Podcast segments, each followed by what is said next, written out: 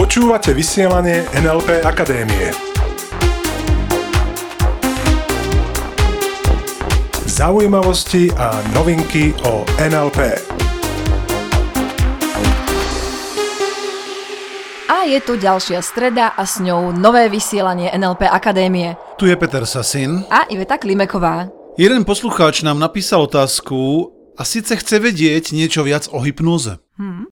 Hneď na začiatok spomeňme pár predsudkov o hypnoze. Veľa ľudí si o hypnoze myslí, že napríklad stratia úplnú kontrolu nad samými sebou, že úplnú kontrolu nad nimi preberá treba z hypnotizér, Že si nič nepamätajú. áno, že sú akoby v nejakom stave spánku a z hypnózy precitnú a nevedia, čo sa s nimi dialo predtým. Myslím si, že to pochádza z tých hypnotizerských show alebo z filmov, kde ukazujú hypnózu a veľakrát tam vidíme, ako hypnotizér mm, zhypnotizuje treba z ľudí na pódiu a väčšinou robí s nimi také tie obmedzujúce veci. Tým myslím napríklad, že ľudia zrazu zabudnú, ako sa volajú, že nevedia, kto sú, áno, že majú zmenenú identitu. Pritom v hypnoze neurobíš nič proti svojim hodnotám. Čo to znamená? To znamená, že neurobíš nič, čo by si neurobil aj za normálnych okolností v bežnom živote. To znamená, že nemôžeš ísť proti tvojim hodnotám. Ak by hypnotizer niekomu povedal, že sa má vyzliecť na ulici, a pokiaľ by to bolo v úplnom rozpore s hodnotami toho človeka, tak ten človek sa nevyzlečie. Ak sa niekto na tej ulici vyzlečie, No tak by to urobil zrejme aj za iných okolností. napríklad po šiestom panáku, A niekto by to ani po tom šiestom panáku neurobil. Presne tak. Pritom dnes sa budeme baviť o tom, že hypnóza je absolútne normálna, prirodzená vec. V hypnóze sa nachádzaš dokonca počas dňa viackrát. Áno. V hypnóze sa nachádzame vtedy, keď sme v určitom zmenenom stave vedomia. V NLP tomuto zmenenému vedomiu hovoríme trans. No a do tohto zmeneného vedomia počas dňa vklzávame a vypadávame z neho a vklzávame do neho a vypadávame z neho a vklzávame do neho. A vypadávame z neho. no a keď sa bavíme o hypnoze, mali by sme spomenúť Miltona Ericksona. Milton Erickson bol práve excelentný hypnoterapeut, ktorý mal skvelé výsledky práve pomocou hypnózy. Pracoval naozaj so stovkami, tisíckami klientov, ktorých uvádzal do stavu uvoľnenia, tzv. tranzu a pomocou hypnózy, to znamená akýchsi sugestií, áno, povelov na podvedomie, dokázal odstraňovať ich rôzne rôzne problémy. A v NLP používame tzv. Miltonov model reči. Miltonov hypnotický model reči, ak chcete, A v tomto modeli ide o hypnotické komunikačné vzorce. To znamená, to sú akési vzorce pri komunikácii, ktoré keď používaš, tak dokážeš či už seba alebo iných uviezť do stavu hypnózy. Tieto vzorce v jeho komunikácii objavil práve eh, Richard Bandler s Johnom Grinderom, dvaja zakladatelia NLP, ktorí sledovali jeho prácu. A keď sa teraz vrátim trochu na začiatok, keď mnohí považujú hypnózu za niečo manipulatívne, áno, že hypnotizer si môže robiť s tým hypnotizovaným takmer čo chce, tak Milton Erickson urobil objav, že keď sa pokúšal, áno, keď to testoval a pokúšal sa u svojich klientov urobiť nejakú manipuláciu, nejak ich negatívne zmanipulovať, ísť proti ich vlastným hodnotám, tak sa stala zaujímavá vec. Jeho klienti sa už odmietli s ním na budúce stretnúť. Takže ak má niekto obavy, čo sa s ním v hypnoze deje, tak buď v pohode, tvoje podvedomie ťa vždy ochráni. Späť k hypnotickým vzorcom, tieto sa dajú používať aj v bežnej komunikácii, v bežnej reči. Čo to znamená? Znamená to, že tvojou rečou pôsobíš priamo na podvedomie. A toto mnoho ľudí každý deň používa podvedome. Napríklad učitelia, lekári. Nebudem sa míliť, keď poviem, že v takmer 100% to používajú nesprávne a negatívne. Preto chcem, viem, že nás počúvajú mnohí lekári a že toto vysielanie počúvajú aj mnohí učitelia, ktorí chcú na sebe pracovať, chcú sa zlepšovať v komunikácii. Uvediem prípad jedného mladého muža zo zahraničia, ktorý prišiel práve za Richardom Bendlerom s problémom, že sa nevie naučiť čítať. Ten muž mal, myslím, nejak okolo 25 rokov, to nie je teraz podstatné.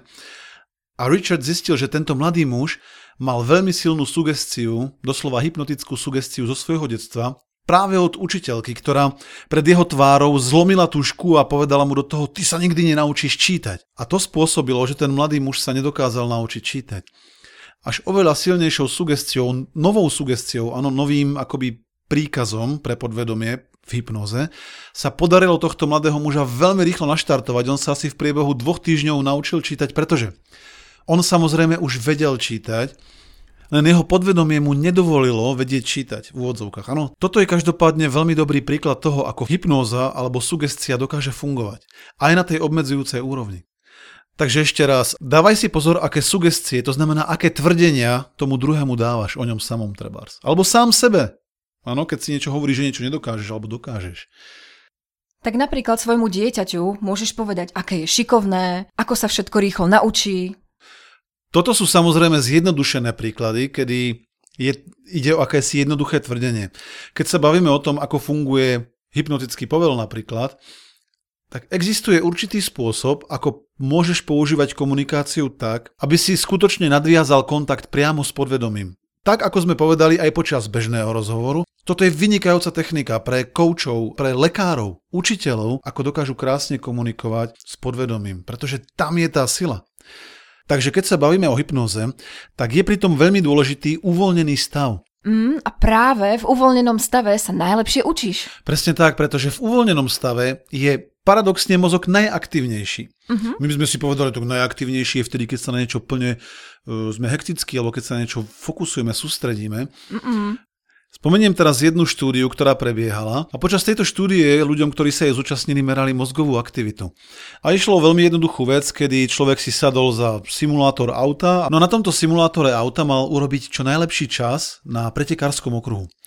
No a počas toho merali aktivitu mozgu týchto ľudí. Potom následne ich zobrali znova na ten simulátor, ale už išiel akoby ten simulátor sám od seba a oni sa len mali dívať po tej krajine, ako ubieha a už nemali to riadenie pod kontrolou. V tom prvom prípade, kedy sami šoférovali a chceli dosiahnuť ten najlepší čas, bola aktivita mozgu úplne minimálna. Odohrávala sa v podstate len na niektorých malých miestach v mozgu a naopak, keď tí ľudia sedeli a vychutnávali si jazdu, kedy im bolo povedané, že za nich ide Michal Schumacher, tak všetky možné centrá mozgu boli aktívne, vysvietené. A ide nám práve o to, čo najviac sa uvoľniť, aby sme mohli čo najviac prijať, čo najviac sa naučiť. Áno a presne to trénujeme aj na našich seminároch, kedy ľuďom jednak ukazujeme tieto techniky. A oni sa následne vedia veľmi rýchlo dostať do uvoľneného stavu. Mhm, presne tak. K hypnoze povedal veľmi zaujímavú vec Maxwell Maltz, ktorý je objaviteľom tzv. psychokybernetiky. A on vyslovil myšlienku, ktorá mne sa naozaj veľmi páči.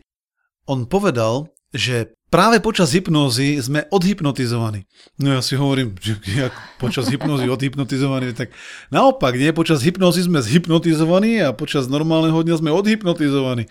Nie, on povedal, práve počas hypnózy sme odhypnotizovaní. Ja som nad tým chvíľku uvažoval a zapadlo mi to. Pretože Počas života si veľakrát nanosíme toľko hypnotických kománd, toľko hypnotických povelov so sebou, ktoré sú obmedzujúce. A práve počas hypnozy, určite si to už počul alebo videl, veľa ľudí práve vie nakresliť krásny obrázok. Áno, dostanú sa do uvoľneného tranzu a dokážu zrazu malovať, ako, ako keby to nafotil fotograf alebo nakreslil akademický maliar. Mm-hmm, alebo sa veľmi rýchlo naučia nejakú cudziu reč, prípadne už ju vedia a začnú krásne plynule rozprávať. Presne tak, pôsobením hypnózy. Možno si niektorý poslucháč teraz hovorí, že on nie je hypnotizovateľný. Mm-hmm. Každý je hypnotizovateľný. Práve vďaka využitiu Miltonových hypnotických vzorcov alebo či už používame klasické príbehy, rôzne rozprávkové príbehy, ktoré tiež mimochodom veľmi dobre indukujú uh-huh. Trans a pomáhajú pri hypnoze, tak každý, naozaj každý je hypnotizovateľný. No a práve prínos Richarda Bendlera NLP je v tom, že dokážeme to, čo robia excelentní hypnotizéri, naučiť aj ostatných. Takže dokážeš to úplne v pohode využívať vo svoj prospech pri seba hypnoze, tzv. autohypnoza, alebo pri hypnoze iných. Takže toto bol taký malý mini úvod do hypnozy. Malinký mini úvod, kde sme skôr hovorili o teórii a hypnozu sme teraz nepoužívali, pretože skutočne možno sedíš za volantom a počas šoférovania používať nejaký druh uvoľnenia a hlbokej hypnozy samozrejme nie je vhodné ani bezpečné. A úloha na tento týždeň?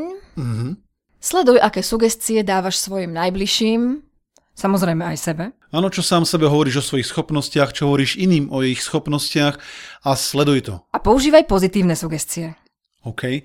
Takže ďakujeme za pozornosť. Dúfam, že vás táto téma zaujala. Ak áno, tak Môžete si na našich stránkach vyhľadať seminár, ktorý k tejto téme dávame, kde sa naučíš hypnozu aktívne používať a kde si nacvičíš, ako sa dostať veľmi rýchlo do uvoľneného stavu.